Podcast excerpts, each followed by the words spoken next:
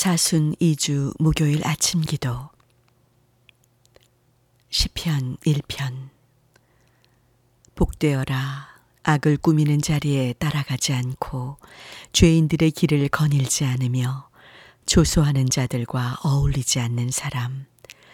주께서 주신 법을 낙으로 삼아 밤낮으로 그 법을 되새기는 사람. 그에게 안 될 일이 무엇이랴 냇가에 심어진 나무 같으니 그 잎사귀가 시들지 아니하고 제철 따라 열매 맺으리. 악한 자의 길은 멸망에 이르나 의인의 길은 주께서 보살피신다. 영광이 성부와 성자와 성령께 처음과 같이 지금도 그리고 영원히 아멘. 루가복음 16장 말씀 예전에 부자 한 사람이 있었는데 그는 화사하고 값진 옷을 입고 날마다 즐겁고 호화로운 생활을 하였다.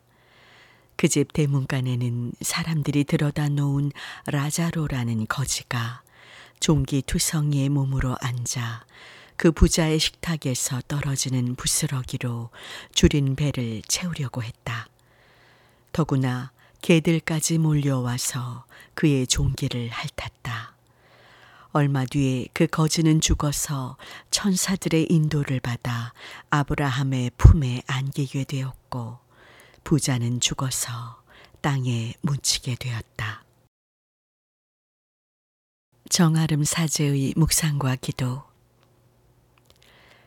현생에서 고통받는 이웃인 라자로를 철저하게 외면하고 호화로운 생활을 즐기던 부자는 그 행실에 따라 뇌약변만이 내리쬐는 것 같은 불길 속에서 고통을 받습니다.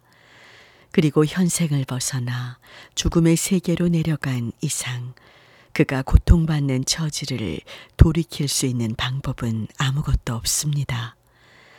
오늘 부자와 라자로의 이야기를 통해서 우리는 어떤 교훈을 얻을 수 있을까요? 부자가 만약 라자로에게 무관심하지 않았더라면 라자로에게 측은지심을 가지고 자선을 베풀었더라면 부자는 영원히 고통을 받았을까요? 마태복음 25장 40절에서 주님께서는 너희 중에 가장 보잘 것 없는 사람에게 해준 것이 곧 나에게 해준 것이라고 말씀하셨습니다. 우리가 오늘 고통받는 이웃을 외면하지 않고 그 이웃에게 자선을 베푼다면 우리는 주님께 자선을 베푼 사람들이고 우리는 영원히 고통받는 곳을 벗어나 아브라함의 품에 안겨 하느님 나라의 잔치를 맛보게 될 것입니다. 기도합시다. 자비하신 하느님, 주님께서는 가장 보잘 것 없는 사람에게 해준 것이 곧 주님께 해준 것이라고 말씀하셨나이다. 간절히 비오니 고통받는 이웃을 외면하는 우리의 얼어붙은 마음을 녹여주시고 주님께서 우리에게 자비를 베푸셨듯이 우리도 고통받는 이웃에게 자비와 사랑을 실천하는 참된 그리스도인으로 살아가게 하소서. 우리 주 예수 그리스도의 이름으로 기도하나이다. 아멘.